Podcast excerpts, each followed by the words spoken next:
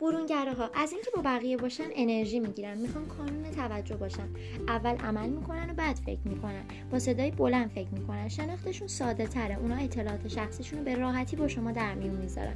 بیشتر از اینکه گوش بدن حرف می‌زنن و با اشتیاق ارتباط برقرار می‌کنن. به سرعت جواب میدن و پهنا رو به عمق ترجیح میدن. درونگراها. از اینکه با خودشون باشن انرژی می‌گیرن نمی‌خوان کانون توجه باشن. اول فکر می‌کنن و بعد عمل می‌کنن. موضوعات رو تو ذهن خودشون ارزیابی می‌کنن.